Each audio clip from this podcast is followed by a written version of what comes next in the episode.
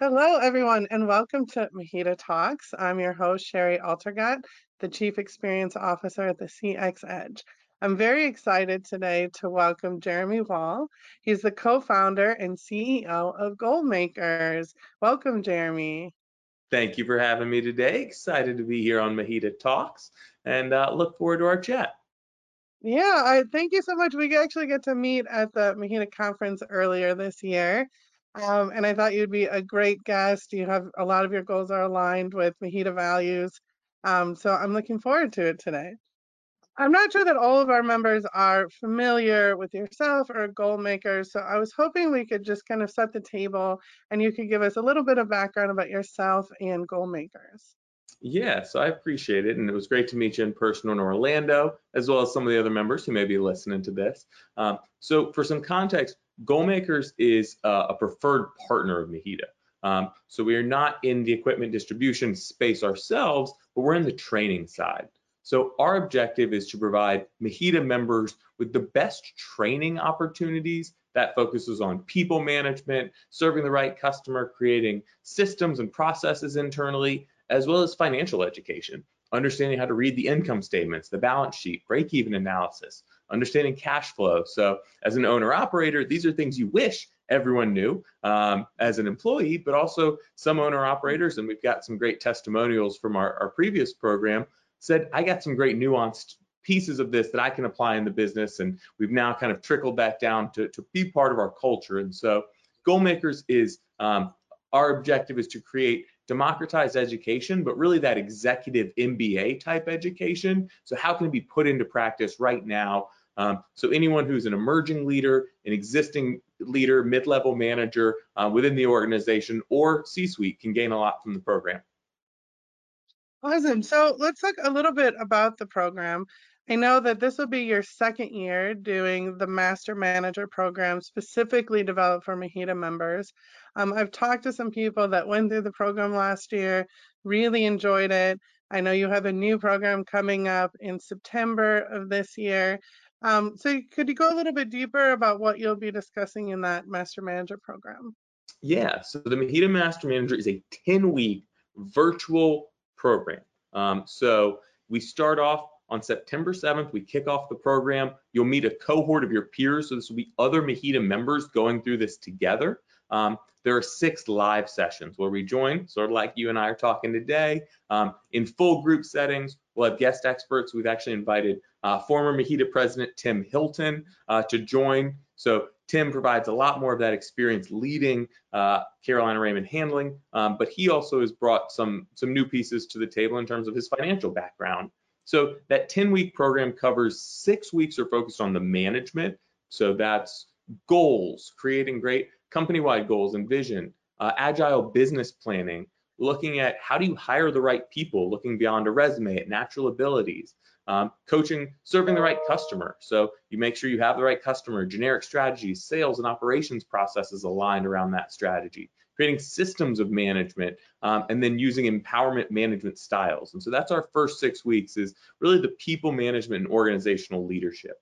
The next four weeks is focused on demystifying the finances. So understanding how to read the income statements, the balance sheet, correlating different lines of those statements together, um, looking at some benchmarks from the industry. So we've been able to actually use the DISC reports from MHEDA, build that into our case study so that you're learning about kind of what are the benchmarks within the industry and highly successful quartile of our industry. And then how do we apply this? So financial ratios, break-even analysis, and some of these tools that really help anyone at any level of the business, even if they don't have visibility into the balance sheet income statement, just think more intelligently about how the entire operation works together.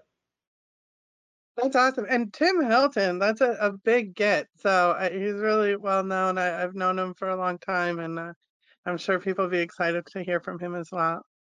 Um, you know, I love the concept of professional development, and especially something that's geared specifically towards MHEDA members.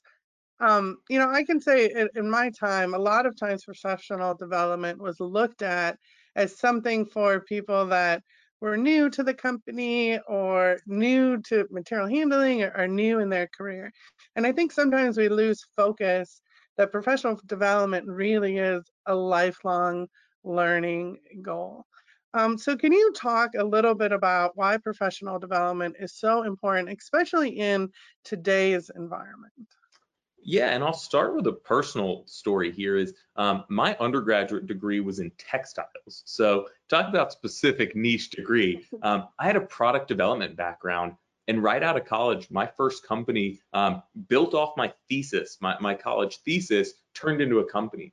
And so I was kind of dropped into the deep end and never had that traditional MBA, didn't have an undergraduate degree even in this space. And so for me personally, a lot of this was learned on the fly, both uh, through the positive experiences and the negatives where you missed the mark. And so I, I've significantly in my life invested in professional development. And when I had the opportunity to partner um, with John Chaffee, so John has been a professional coach. Um, he's my co-founder in Goalmakers. Um, he's worked with the MHEDA board back in uh, right when Liz started on. He helped in the strategic planning for MHEDA, even the volunteers and the board. So we've been working with MHEDA for decades now. But um, John wrote a book, The Winning Manager's Playbook, to try and take some of these coaching lessons and, and expand to a broader audience. And a big focus within his book was how do you make sure that you just have the skills, the resources, even the lexicon, being able to say the right terms and putting names to things that you may already be doing, but how do you create a little more structure around that? I think one of the best examples of that is um, plenty of the learners that we had in the MHEDA Master Manager program last fall came out and said, we, we were doing this, but we didn't call it by a name. It was just something we kind of did but after going through this this week of the program, we have a system. We call it the goal management team meeting. We do daily huddles and we set a parameter of 15 minutes for that. And so that professional development and that lifelong learning, it, I think it's really important because it allows you to just take little steps and it doesn't have to be boiling the ocean of kind of rebuilding everything, but how do you just take little advancements, little operational opportunities to improve things?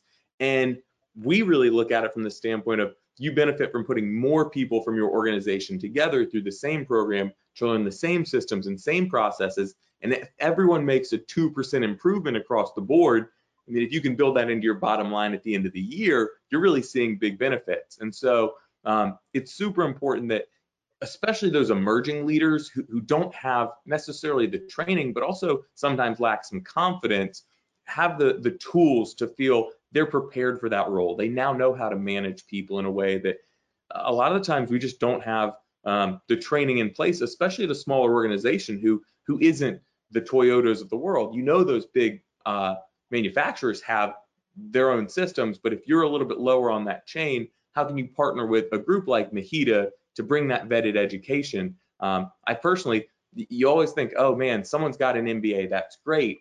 Most of us don't have the time, the money, the bandwidth, um, the, the flexibility just to be able to go through a proper MBA. And so this 10 week sprint really, how do you condense that and get a lot of the, the same benefits, but not necessarily having to invest tens of thousands of dollars in two years of your life into a program. So um, we believe the MBA serve a lot of purpose, but if you're not at that stage, this is where smaller things, whether it's LinkedIn Learning or the MHEDA Master Manager program, or even just good books and good YouTube channels or podcasts like MHEDA Talks, can bring a lot of that education. So we're, we're big fans of lifelong learning around Goalmakers. Yeah, and I think it's just such an important thing that people need to make a concerted effort to professional development and continual learning. I would say that I I have an MBA. Um, I got an MBA though in 2009 you know, and that in today's world, I mean, a lot of the fundamentals are the same, but the world, especially as it relates to managing people, is so different.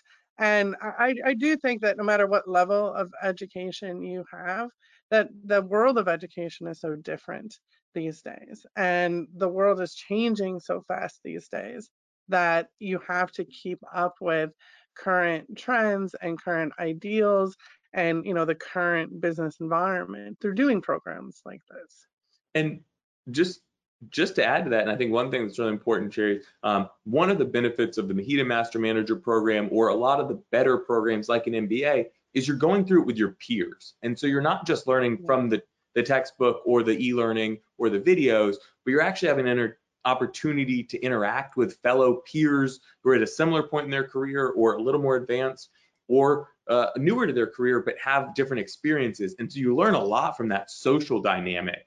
And I think that's one of the best parts that we love about the Master Manager program is you have an opportunity to talk with other people in MHEDA, other members who have experienced this and gotten through it, or have different strategies that they've been able to apply. And that's where that context of lifelong learning isn't just kind of one direction, but it's bi-directional. Right, being able to learn something and apply it immediately allows it to stick. You know, where there are things that, mm, excuse me, I learned in my MBA program, and then, you know, five years later, maybe something applied, but I totally forgot, you know, the principles of, of what we are talking about. Um, so I think that's great. And kind of staying on the topic of professional development, I mean, we certainly have the MHEDA Master's Manager Program. MHEDA offers a lot of other continuing um, education programs. But I think sometimes what, what catches people up a little bit is they're well intended. They understand that they need to focus on continual learning, but there's so many different programs. I mean, there's tons of online programs. LinkedIn has programs. Every association has programs. You know, when you're a busy professional, especially for those that are maybe mid management or upper management, how do you, you know, figure out which is the best for you from a time constraint, but it will also give you the most value? Because you can also waste a lot of time, I think, in ones that aren't really pertinent to your environment today. Yeah, and I, I think that's a great question. Um, I'll say it's different for everyone, whether it's stage of your career or bandwidth um, or, or what it is you're trying to learn. I think one thing that we talk about a lot internally is this idea of some people go for education for the letters next to their name. Some people go for education for what it means on their day to day. And then within that spectrum, there's a lot of different reasons why people invest in that. Um, I think that an important piece of it is looking at kind of where you're at in your career and, and really what are the skills and gaps that you need to fill in short term that then kind of paint that picture of where it goes long term. And the world has changed. I mean pre-covid most education was you had to fly somewhere. You had to sit in the room. Um, now since the covid and the pandemic kind of created more virtual first opportunities we've always been virtual first even before the pandemic because one of our focuses is for that the working professional you we know you're not going to take a a gap year from your job to go through learning. And so self-paced is a big piece of that. Um, but it's balanced with those live sessions. So you have kind of two weeks to go through a few hours worth of material. We have folks who say, I pour myself a, tall, a cup of coffee on Saturday morning. I've got some time while the kids are at practice, and I just I put in a few hours then. Others say, I really like the 15 minutes a day approach. I can fit that in every day. Or while I have my sandwich, I'm still doing the learning. And so I think bandwidth is the first thing to look at when you say, what do I have time for and how does that fit into my schedule? Um, a lot of that, and I think one great example is uh, the Emerging Leaders Conference. That's a great in-person conference that MHEDA does, and it's impossible to replicate that experience of 24 hours in a room of your peers from across the nation in all sectors. That's a great investment of time, especially if you say, I can make it happen for one day I think that's an example of you're still getting a great professional development opportunity, even though it is in person. And so as a digital first company, we still know there's a deep value in being in person. So bandwidth is the first thing to look at. Oh, I guess first is like skills assessment. What do you think you need to fill in a little bit more? Bandwidth is second. And then third, I think what, what's really important is um, the community around it. Who's providing that learning and who's going through it with you so that you have this community that once you've graduated, are you going to be able to tap into that? Once you've gotten a certificate, are you going to be able to, to rewatch those videos or is it closed off? So it's always a balance of, so once you've finished, what's next within that same program? Or is there some matriculation into program 2.0 or 3.0? So it's it's always tricky, um, but I do think it, it depends on kind of what you need, how much time do you have, and then where do you go from there? Yeah, I agree. And I always like at the beginning year just to kind of sit down and think about where do I want to improve? What are my goals for improving in this next year? And, and not look out five, ten years. To say in this next year, what skill set do I feel that I can improve on? And then look for education that really fits those specific skill sets because you can get overwhelmed with so many different things and so many different options um, you know, I think it's really important to kind of focus in on what you're looking to improve for yourself. Um, kind of I'm sorry. Sorry to interrupt. And I'll just add to that. I think one thing that's important is also those don't always have to be work focused. Professional Right. development is important, but lifelong learning can include new languages or learning how to juggle or something that you care about that's going to bring kind of joy or advancement to your life. And the balance, there's a little bit of an opportunity cost there. So we we are a professional development company, but we also understand that kind of personal development is super complementary. So to what you just said, that kind of what do I need is also paired with what do I want, um, and balancing that's important. Agreed. Agreed. I'm glad you brought in even the personal development because that's important and Yeah. there's always something new to learn for sure. I've had on my list for at least five years to learn Spanish and um I'm not quite there yet, but we'll get there eventually. And so kind of going on the path of of goals, I work with a lot of companies um in the MHEDA space on strategic planning, goal development, goal management, and I would say I've seen kind of a wide swath of um, strategic planning and goal setting, just depending on the organization. Um, so, kind of fundamentally, what would you say defines a good goal? So our clearly we have a lot of uh, investment in goals. Goalmakers is the name of our company. Um, I will put this out there. While goal making is important, achieving goals is the end goal, not just making a lot of goals. Um, so I'll give you a couple things that, that we preach, but we also practice. Um, so there's kind of six characteristics of a good goal um, that, that we'll go through. But first is, is it directly aligned with your vision? Uh, is this something that is kind of part of your long-term strategy or is it a little deviation from that? I think that's really important to make sure that your goals are aligned with that long-term vision, which a vision is a long-term goal, three to five years out. Where do you want to be? Um, a second part of this, and this is one that I'll always harp on, is we always want to make sure that goals have a deadline. Um, a lot of times you hear people say, oh, there's this kind of, here's our objective and we hope we get there. Well, um, I learned this from a mentor of mine. A goal without a deadline is just a dream.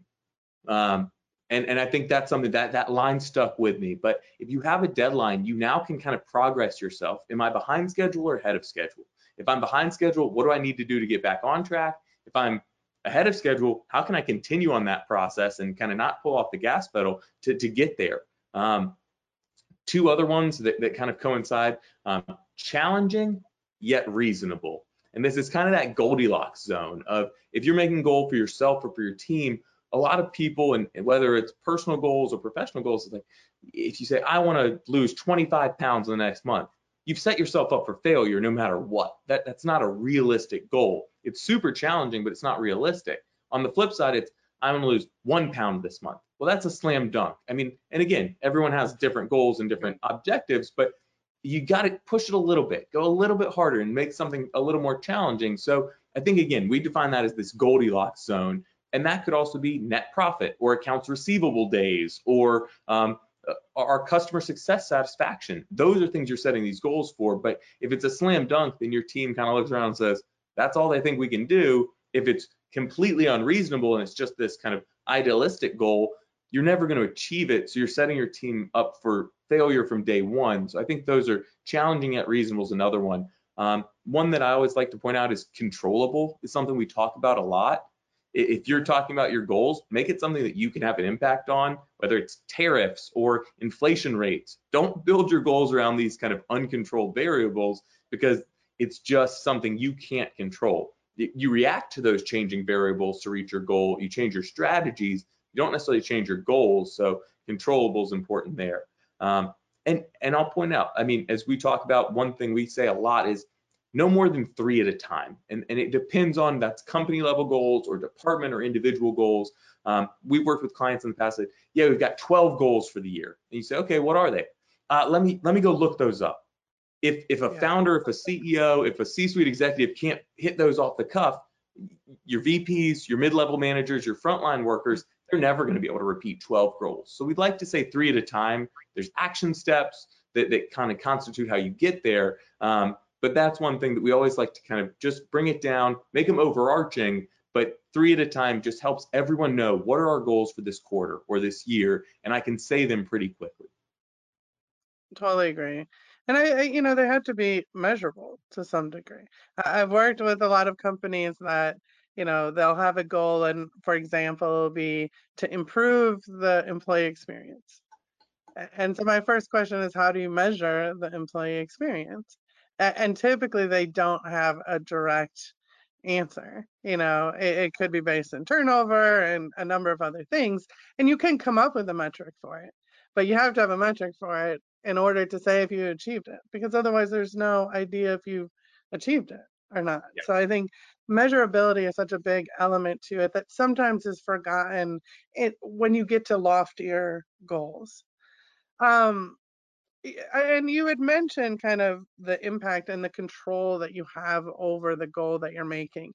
And I think at the executive level, you know, that those goals tend to make a lot of sense, whether it's the big three or big five. And I do think when you filter it down, you know, to middle management, grassroots employees, the controllability of those goals tends to get lost on them because a lot of times you feel as a employee, especially in a big company, well, I can't impact that. You know, and if you don't feel you can impact it, it's not really your goal. So how do you kind of overcome some of those issues when it gets to middle management and grassroots employees?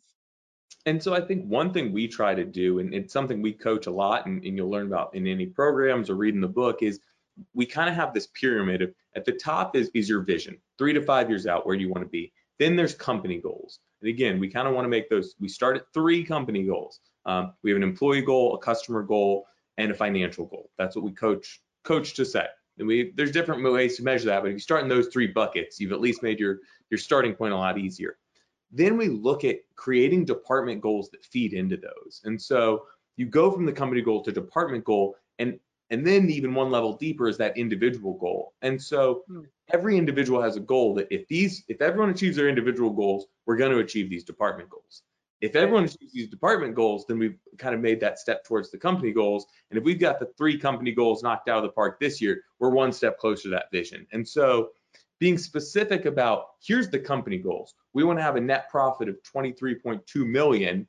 Well, if you're a frontline kind of worker working on on the floor manufacturing products or uh, on the sales team, sales team can say, yeah, I can help sell more, but they might not necessarily bring the overhead down. And so net profit becomes a goal that anyone can feed into, where it's not a sales goal or a revenue goal. You can say, hey, I'm using 20% less materials, um, even printing less, or as a driver, I'm making more optimized routes, or our costs go down in vehicles and delivery. And so everyone has a way they can impact that.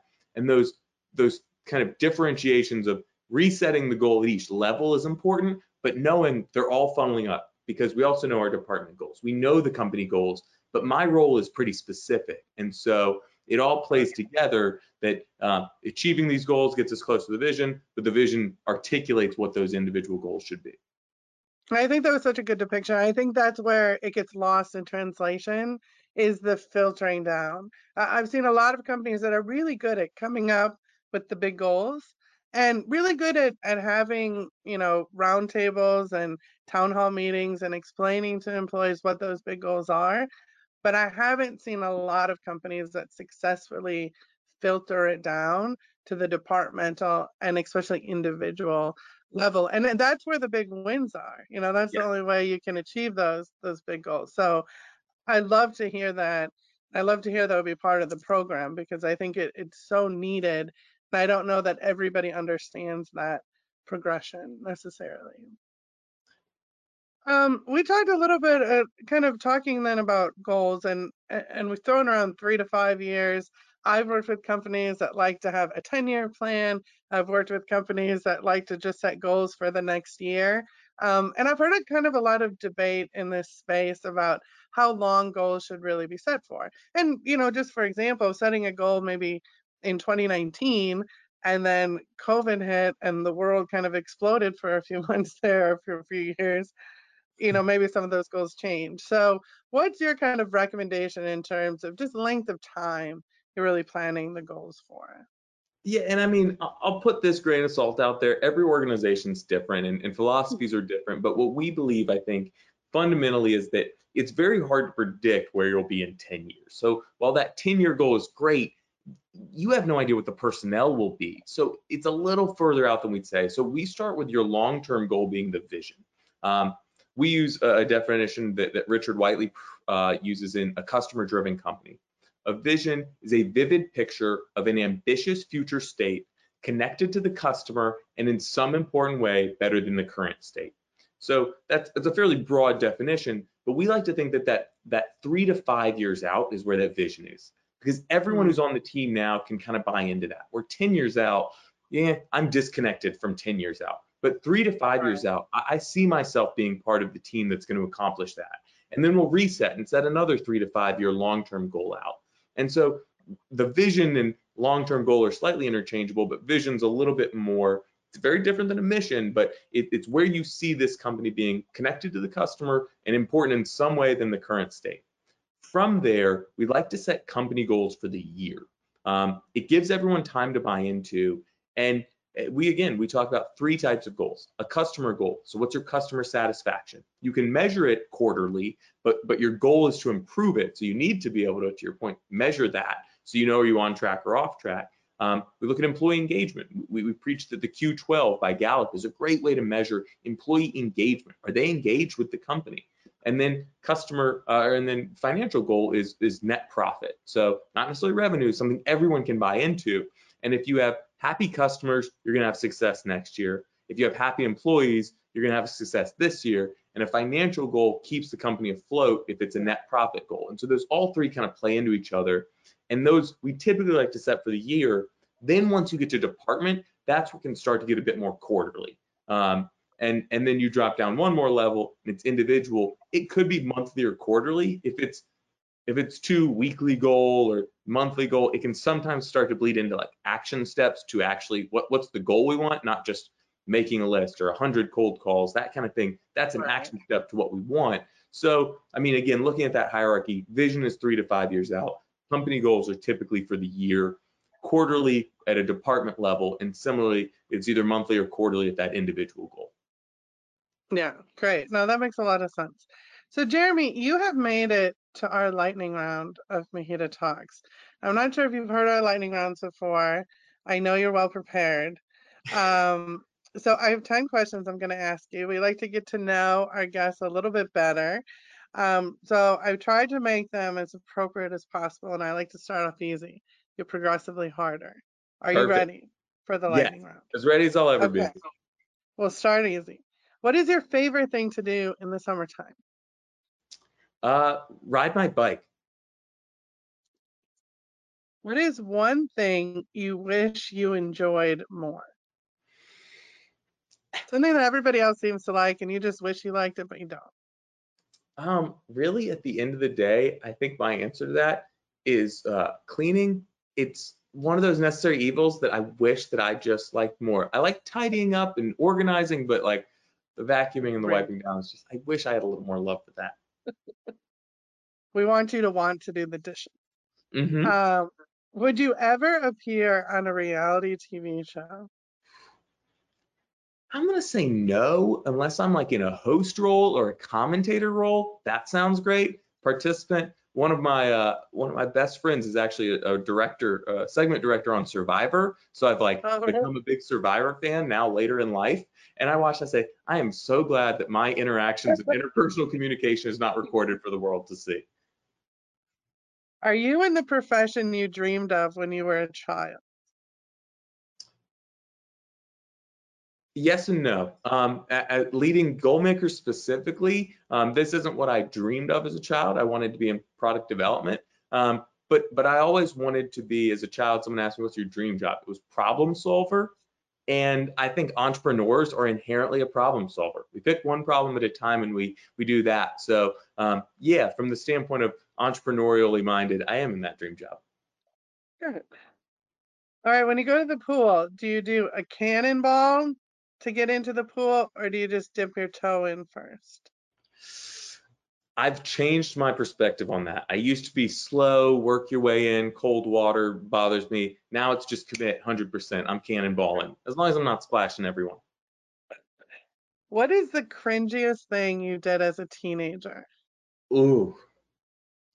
I remember this one's bad. I was uh I got a bad haircut like the day before I think it was eighth grade, which is your, your kind of apex of middle school. You're feeling good. I didn't like it. I was in a bad place. And my older sister said, well, what if we dyed your hair so it was kind of a whole thing? And so she uh, did like little frosted blonde tips. I think she was big into the NSYNC phase and just tried to make me look like Justin Timberlake. So not only was it a bad haircut, it was then a bad dye job. And that was showing up first day of eighth grade with the worst hair possible was pretty cringy. What is the funniest thing you've ever witnessed during a Zoom meeting? I'll put this out there because it wasn't a MHEDA master manager, but we worked with a uh, a company and they were a distributor.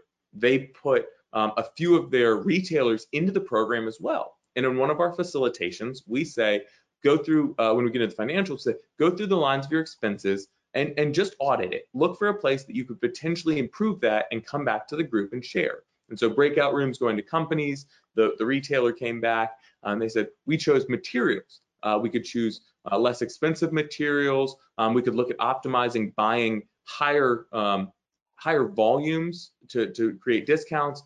And while their distributor who paid for them to be part of this program was online, they said, we could also look at finding cheaper providers and distributors. And I watched as six Zoom faces, their eyes got big and they went, and they just shook their head in disbelief that someone would say that. I rewatched the reactions about 10 times on a recorded session because it was just, eh, it was hilarious, but a little bit just obtuse to the situation for the partner who said that answer. That's a good one. Um, what mythical creature do you believe would be real? Do you wish would be real? Wish would be real. Mm.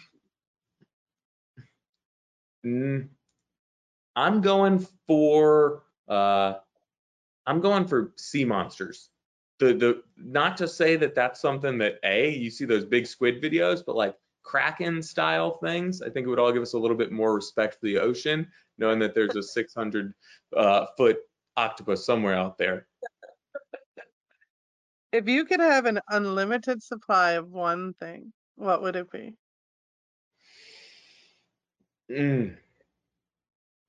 Yeah, I mean, selfishly, I'm gonna answer this one because like it's the lightning round. Uh, my wife would kill me if she knew this was the answer, but it would be bicycles. We leaned in on that as my favorite thing, but I've got a gravel bike, I've got uh, a road bike, but if I could just have one for every type, like a mountain bike, a gravel bike, a road bike, uh, an electric bike, that would be just like a stable of bicycles. Sounds pretty amazing. Again, leaning into my favorite thing to do because it's top of mind right now.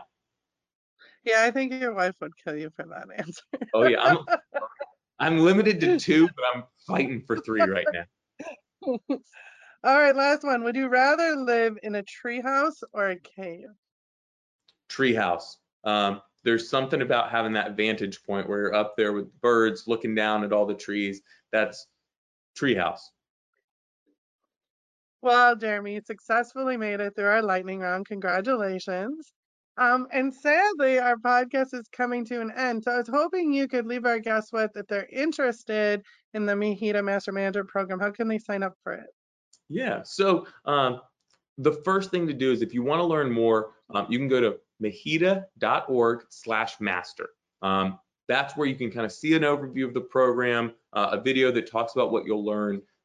However, that'll then redirect you to the goalmakers.com slash MHEDA page um, where you can go through a preview of the program so you can actually look what it looks like behind the paywall, um, learn about all the different accreditations that come with that. So um, the first first landing zone is if you want to look at it on MHEDA, that's mheda.org slash master. Um, but you can also find it through some of the, the pop-ups on the MHEDA word page or goalmakers.com slash MHEDA. We try and give you two places to find that information um, and you can register there and, and sign up. Um, but if anyone has questions about the program, they can reach out to me directly, jeremy at goalmakers.com, uh, and I'd be happy to just answer any more questions that, that anyone has. Well, thank you so much for your time, Jeremy. It's certainly been a pleasure. And I look forward to the MHEDA Master Manager program. So thank you. Thank you, Sherry. I really appreciate the opportunity to be here with you today and look forward to seeing you at future MHEDA events and, and meeting more of the MHEDA members as we continue into the Master Manager program this fall. Absolutely. And thank you for listening to MHEDA Talks. I've been your host, Sherry Altergat. We'll see you guys next time. Bye.